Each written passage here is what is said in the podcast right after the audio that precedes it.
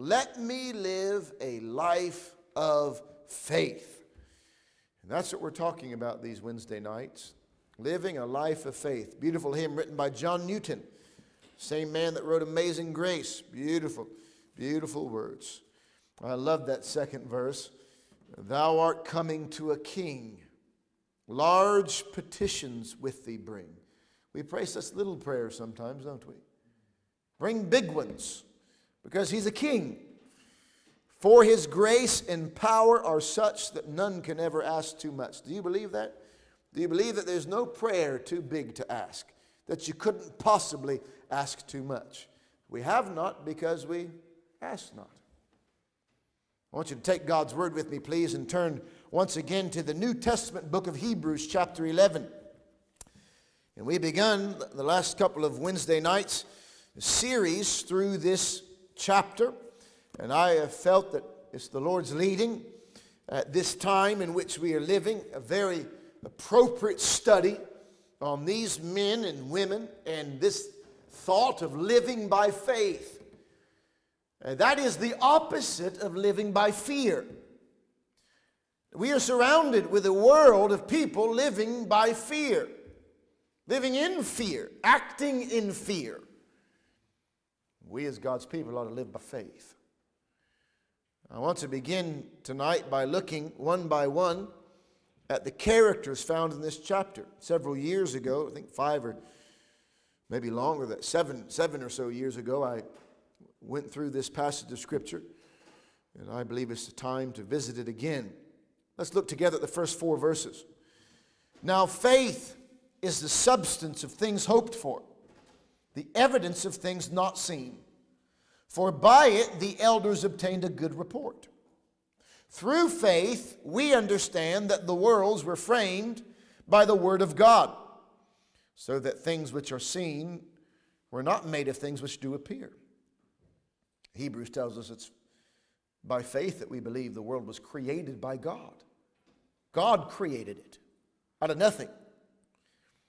By faith, Abel offered unto God a more excellent sacrifice than Cain, by which he obtained witness that he was righteous, God testifying of his gifts, and by it he being dead yet speaketh.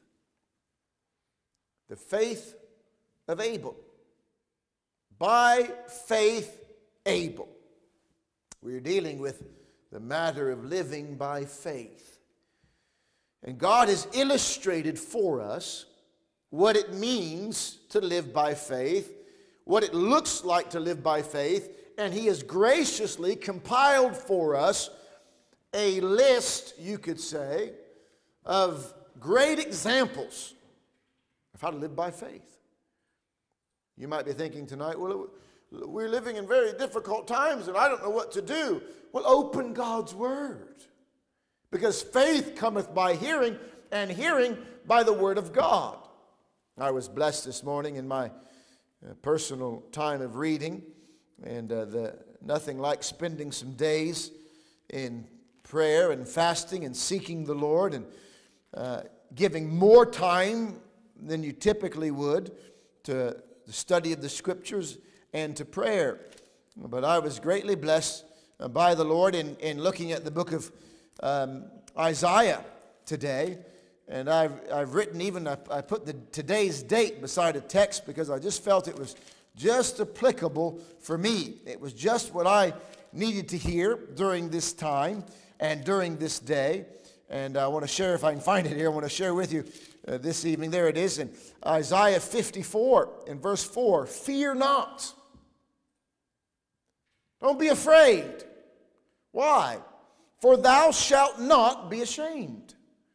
I think a lot of Christians today, a lot of God's people are holding back and, and because they don't want to be ashamed. They're afraid of what people may say. Fear not, for thou shalt not be ashamed neither be thou confounded. The whole world is confused right now, but God's people ought not to be. Neither be thou confounded, for thou shalt not be put to shame, for thou shalt forget the shame of thy youth. And I believe God was speaking to me today Rather than live by fear, let's live by faith. God has given us here some examples. It's interesting, the Lord Jesus speaks about Abel in Matthew chapter 23 and verse number 34. I'll read it for you. Jesus says, Wherefore, behold, I send unto you prophets and wise men and scribes, and some of them ye shall kill and crucify, and some of them shall ye scourge in your synagogues and persecute them from city to city, that upon you may come all the righteous blood shed upon the earth, from the blood of righteous Abel unto the blood of Zacharias, son of uh, Barachias, whom ye slew between the temple and the altar. Jesus refers to Abel as righteous Abel. The Lord Jesus testified that this man who, who we're speaking of today was a righteous man. Hebrews chapter 4, we're told the difference.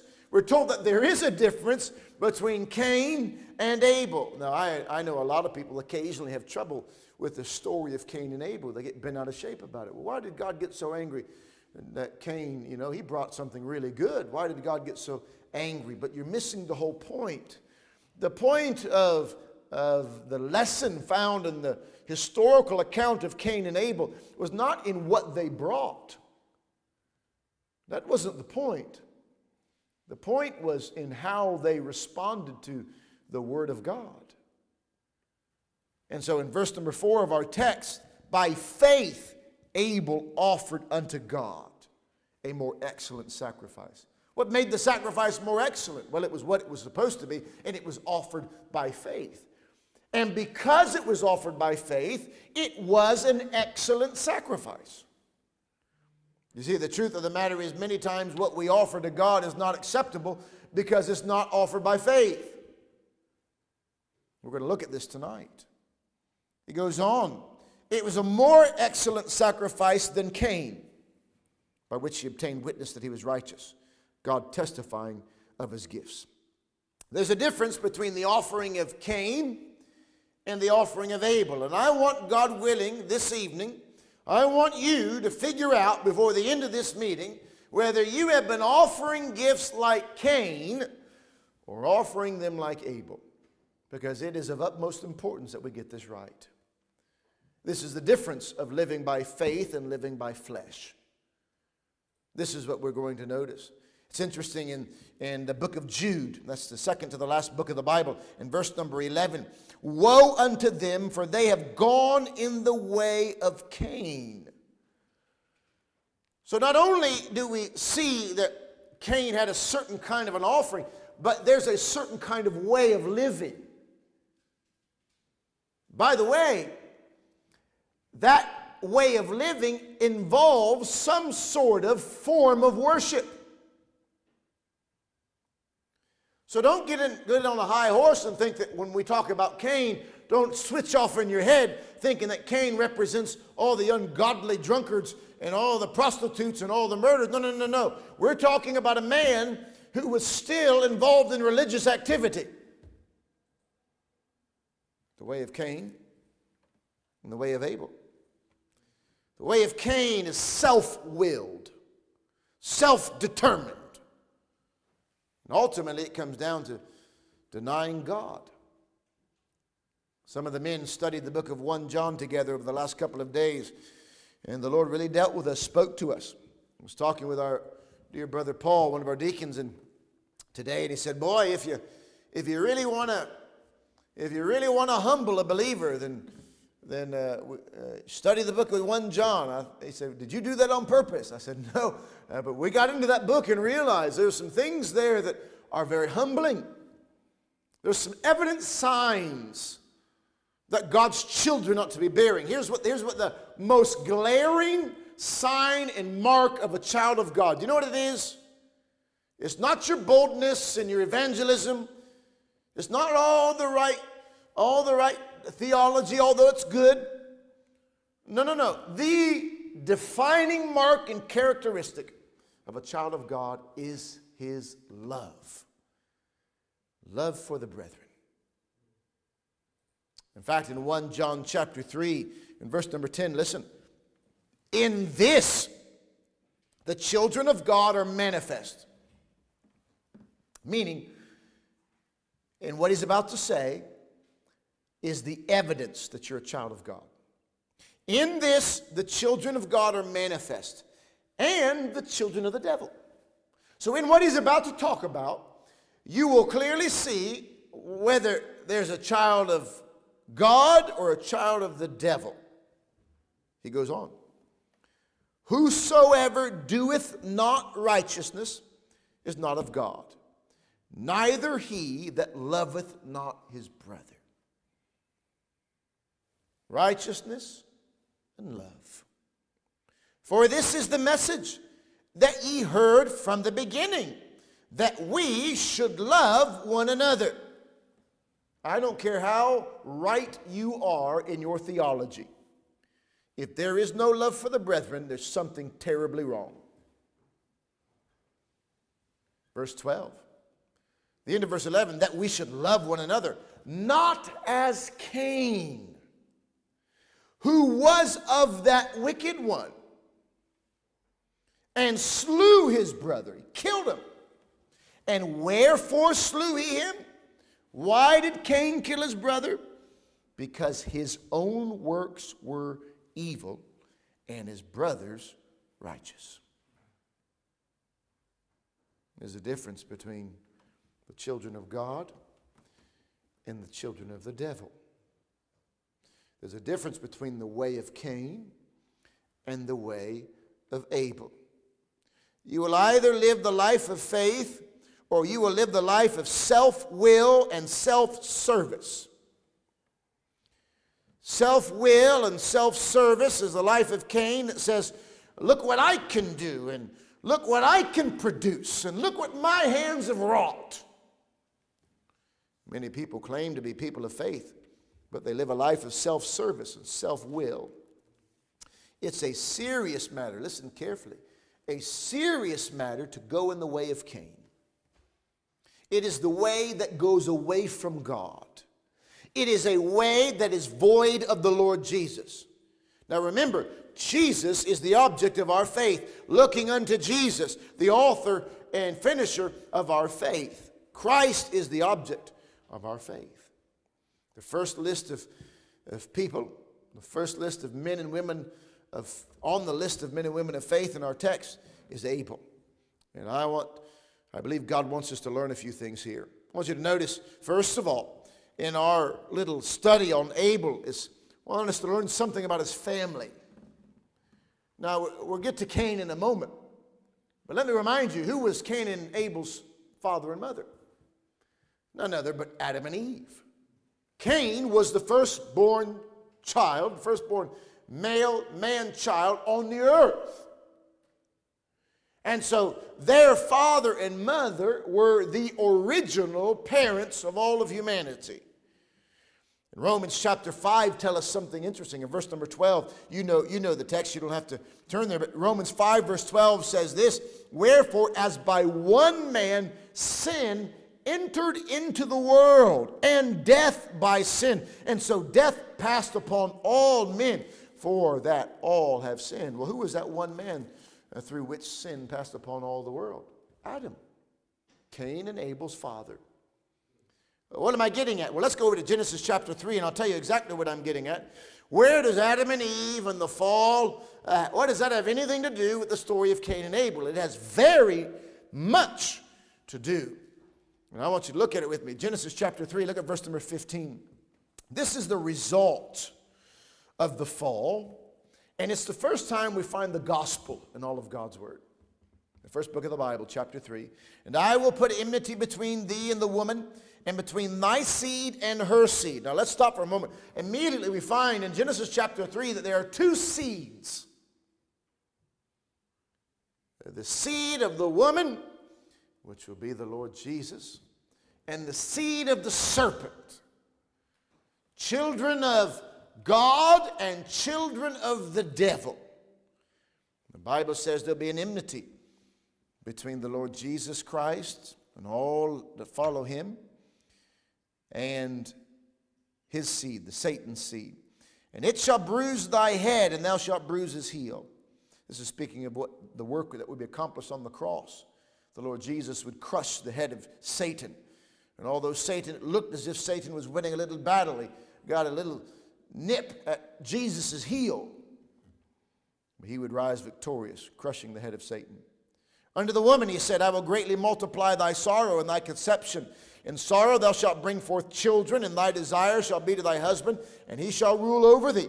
And unto Adam he said, Because thou hast hearkened unto the voice of thy wife, and hast eaten of the tree of which I commanded thee, saying, Thou shalt not eat of it, cursed is the ground for thy sake. In sorrow thou shalt eat of it all of the days of thy life. Thorns also and thistles shall it bring forth to thee, and thou shalt eat the herb of the field. In the sweat of thy face shalt thou eat bread, till thou return unto the ground. For out of it wast thou taken, for dust thou art, and unto dust thou shalt return. Now watch what's next. And Adam called his wife's name Eve, because she was the mother of all living. Unto Adam also and to his wife did the Lord God make coats of skins and clothe them. What happened? We have the very first sacrifice. We have the very first blood offering. A life was taken for the covering of sin. Now, what does that have to do with Adam and Eve? Well, look at the ne- very next chapter in verse number one. And Adam knew his wife, and she conceived and bare Cain, and said, I have gotten a man from the Lord. So here we go. Adam and Eve are removed from the garden.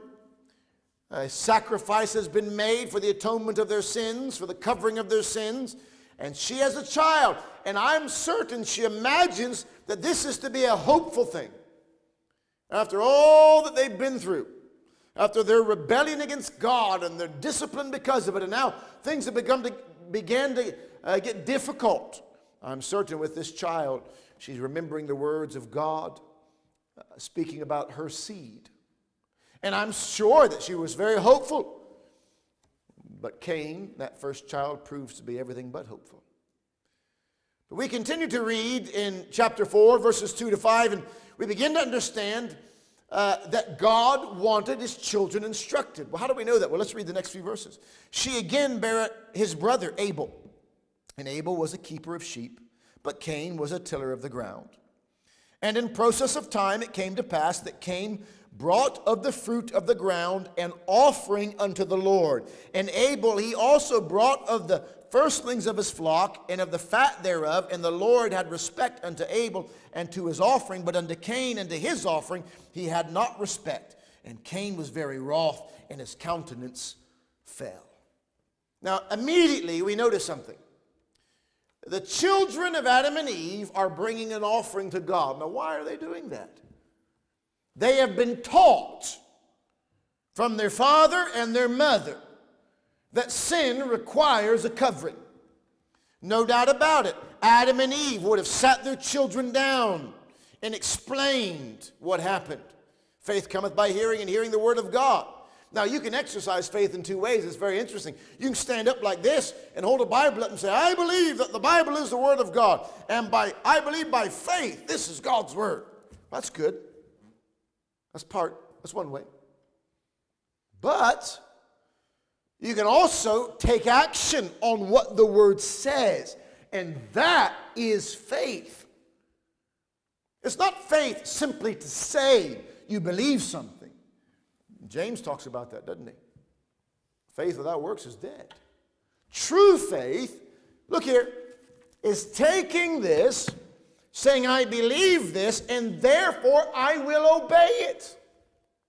That is faith.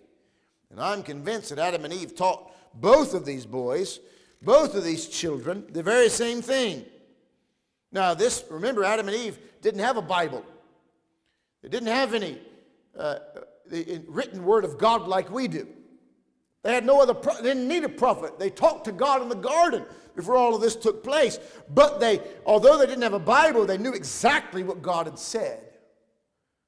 And so, based upon what God had said and what God has done, they began to teach their children.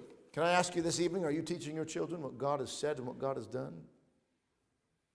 I believe firmly that Adam and Eve told their sons about sin. They had to explain how they ended up where they were. I'm certain they admitted their own sin. Wouldn't you? To prevent your children from doing the same thing you had done?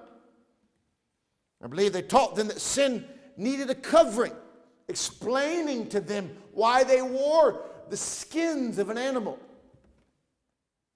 And I'm certain that they probably told those boys about when they tried to make their own covering. Remember that, don't you? I'm sure that they told their children about their own attempt at covering their sin, hiding from God. And I believe that they taught those children that every man made attempt to cover their sins was wrong. Verse 21 of Genesis 3 says, Unto Adam also and to his wife did the Lord God make coats of skins and clothe them. God did it. Every man made attempt to cover our sin is worthless. It's like sewing leaves from a tree to try to cover our nakedness and shame. It's like hiding in a forest and thinking you can hide from God. Every man made attempt to cover sin is worthless. And no matter how hard you try to do it, on your very own steam, it's worthless.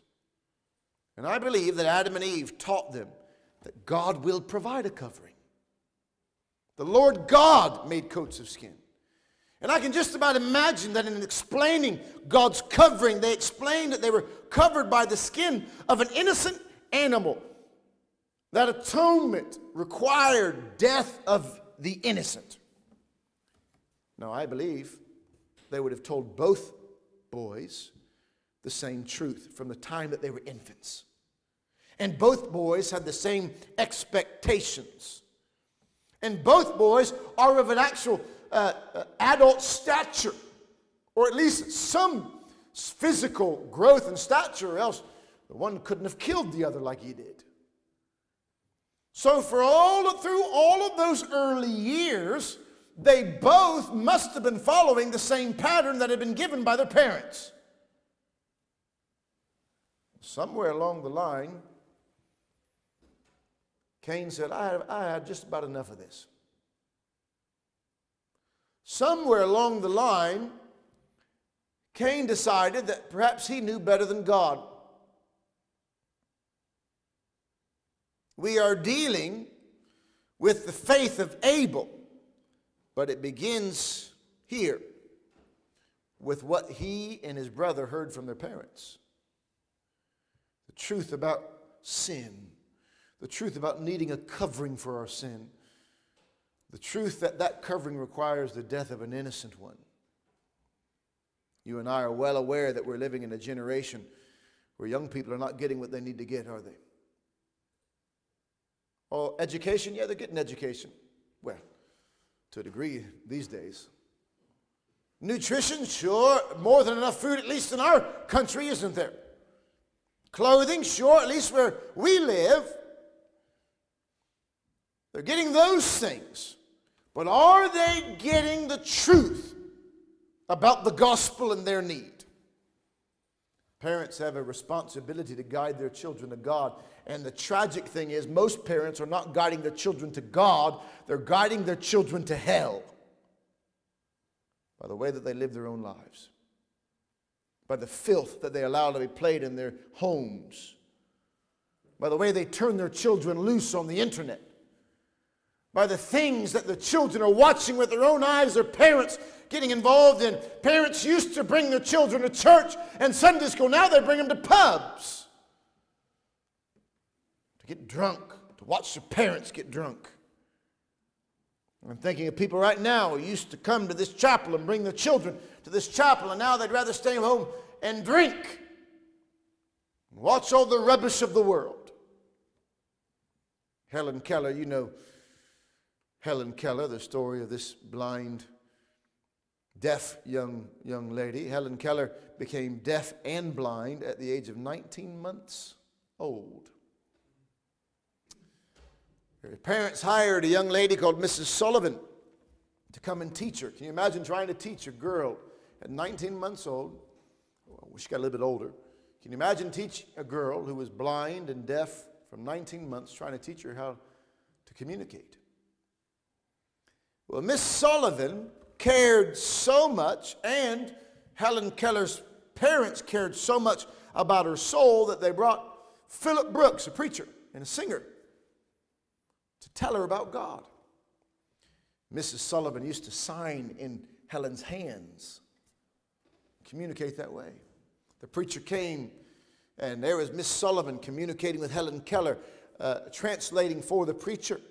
And when they finally got the message across, must have taken a long time to get the message of God and the gospel, gospel message across. Do you know what Helen Keller's response was? I already knew there was a God. Blind and deaf from 19 months old. It's very interesting to me. Something inside of Helen Keller testified that there is a God. Children already are born with an aptitude to come to God. They know He's real. Conscience bears evidence, but the world, the flesh, and the devil get busy very quickly when a child is born to affect the conscience of a child. Very early it starts. It's the job of a parent to give truth. Job of a parent to protect. The world, the flesh, and the devil are working to distort the thinking of the children, the thinking, the natural thinking. And I believe this family, Adam and Eve, took the time to explain the things of God. Now, we've talked about his family. Let's look together at the offerings that were made. It's interesting that in Genesis chapter 4, verse number 4, Abel he also brought of the firstlings of his flock, and look at the next expression, and of the fat thereof. Now, what's the significance of that? It means he didn't just bring an animal to run around in front of God and kick up his heels, a pure white, snow, snow white little lamb. No, no. He took an animal and he put it to death. He was killed. Because the life of an innocent one must be killed or taken to cover the sins and atone for the sins of the guilty one. A picture from the start of a coming Messiah. And you couldn't bring fat unless a lamb had been slain. We come to verse number five. But unto Cain and his offering he had not respect.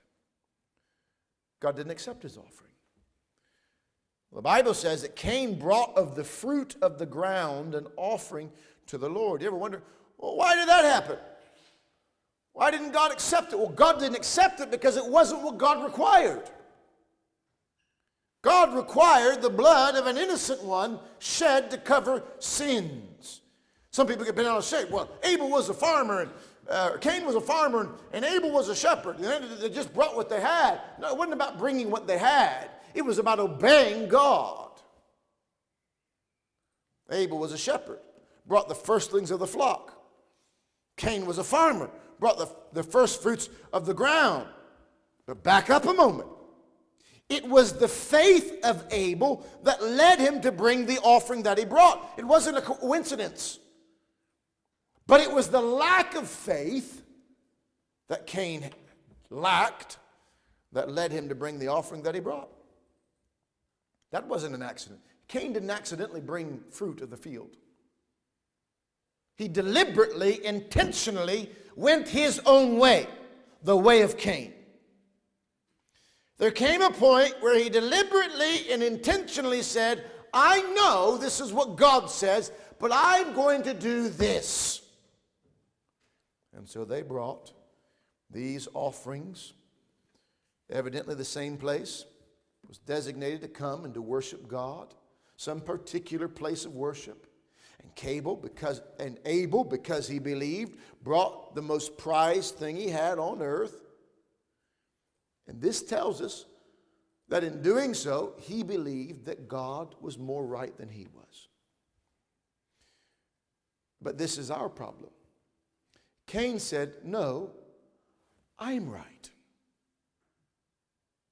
I know God said this, but I'm right. I'll do what I want. I'm right. Now, I have some beautiful children. I thank God for them. But it doesn't take long for a child to begin to have that same mentality. It's very interesting. I could never understand why my mother got so frustrated with me, but I'm beginning to pick up on it. I often have this conversation, especially with my eldest. I know you think you know better than me, but I'm 36 years old and you're 10 years old. I think I know what I'm talking about more than you do. Now, we think, laugh, and shake our head and say, oh, it's silly that children would think they know better than their parents. And, but hold on just a moment.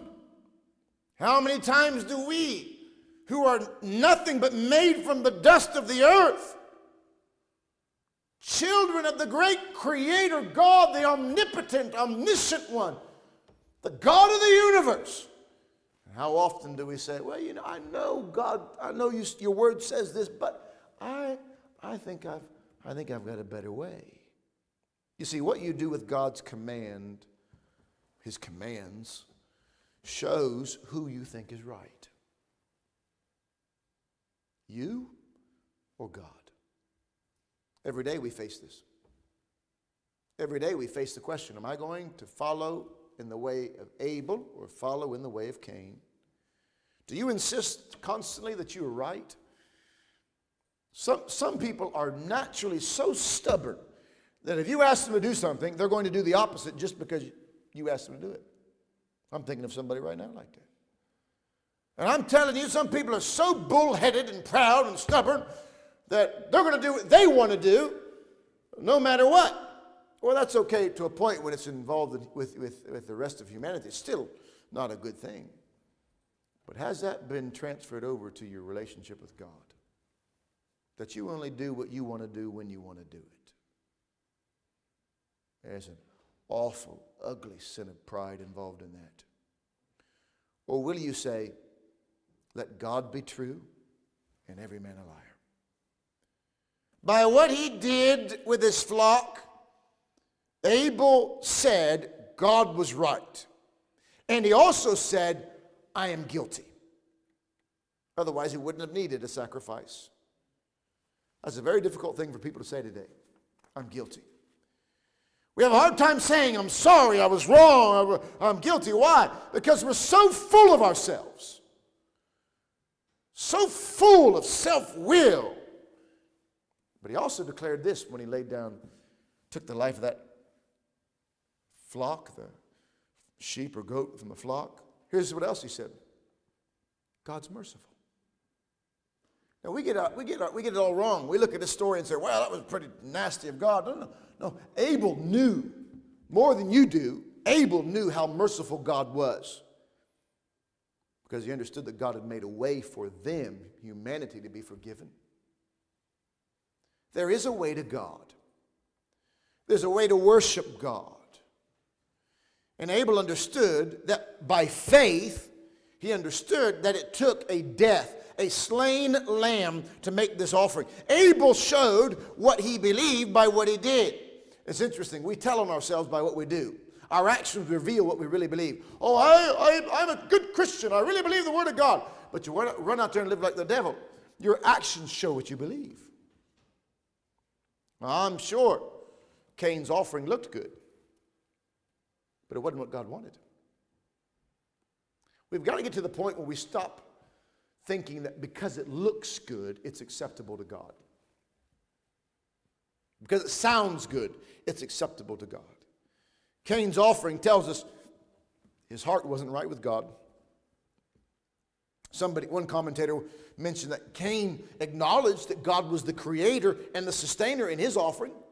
He was acknowledging, look, God, you created this, and therefore I'm, uh, I'm giving it back to you. But he refused to acknowledge God as judge and savior. Think about that. If his heart had been right with God, if he had faith in God, his offering would have been different. Now, you and I have an opportunity today to present our bodies a living sacrifice. Romans chapter 12, verses 1 to 2. But do you know why we don't do it?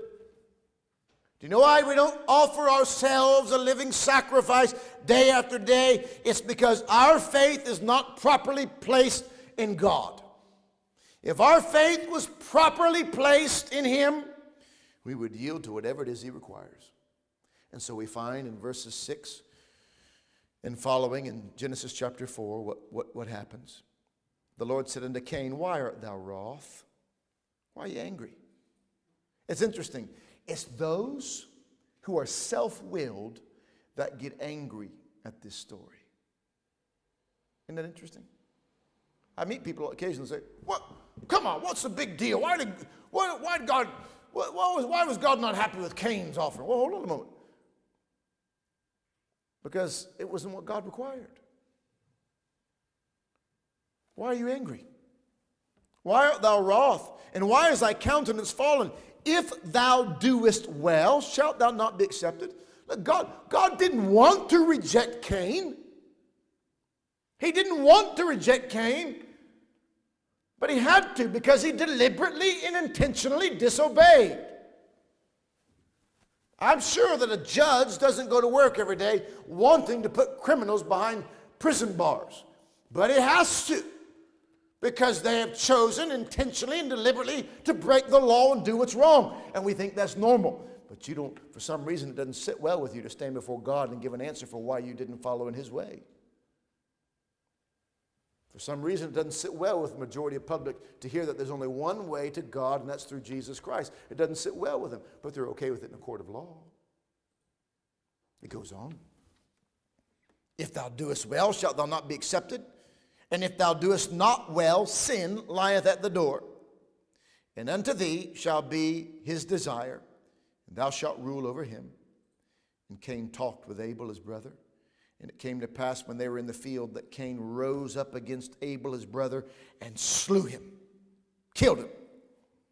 And the Lord said unto Cain, Where is Abel thy brother?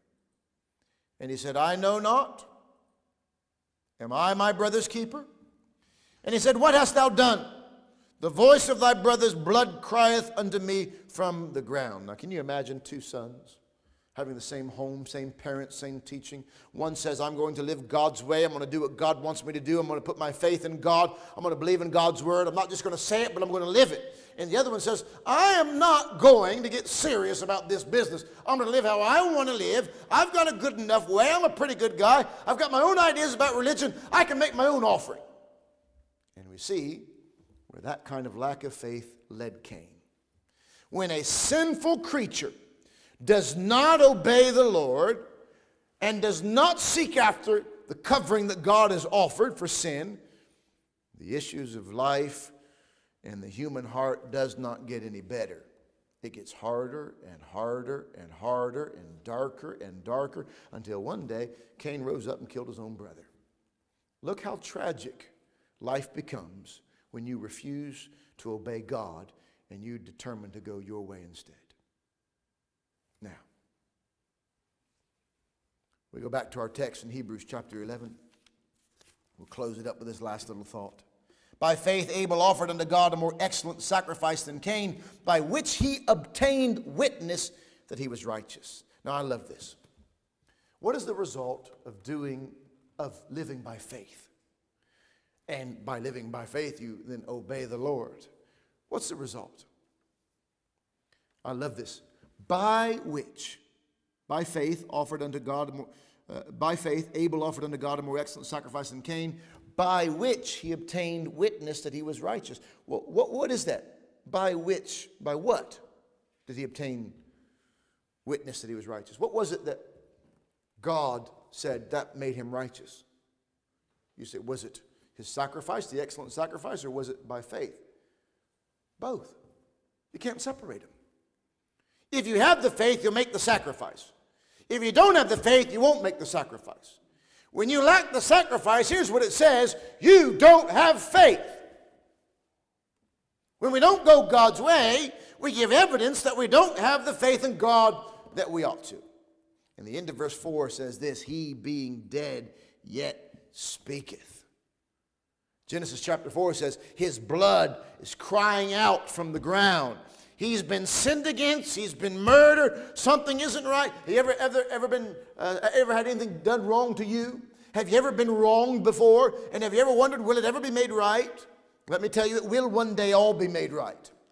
Revelation chapter 6 and verse 9 and 10 tells us that one day it will all be made right. And when he had opened the fifth seal, I saw under the altar the souls of them that were slain for the word of God and for the testimony which they held. And they cried with a loud voice, saying, How long, O Lord, holy and true, dost thou not judge and avenge our blood on them that dwell on the earth?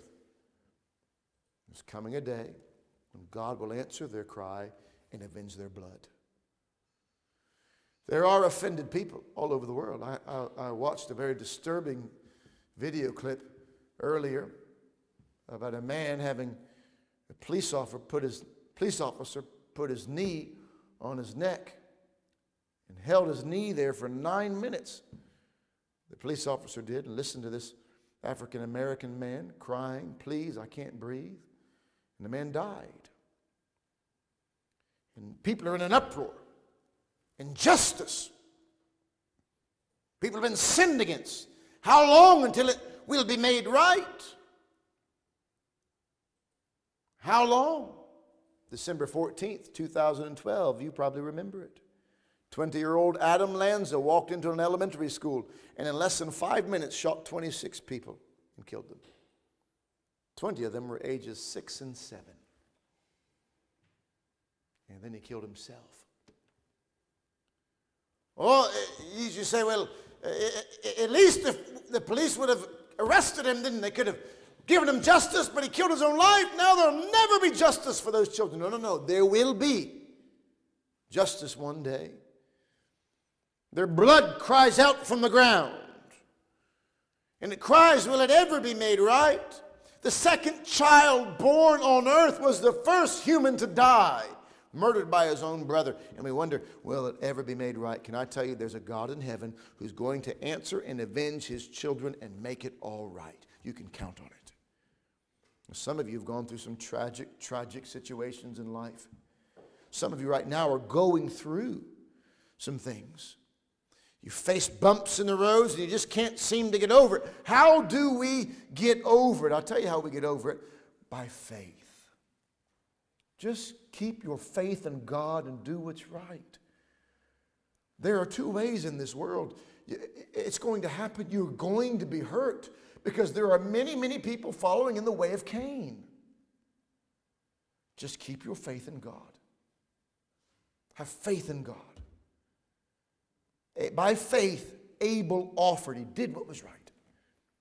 So you and I must continue, no matter how much we've been hurt. Let's continue to do that which is right. And then, he being dead, yet speaketh. Your testimony will continue to speak. People will continue to talk about you.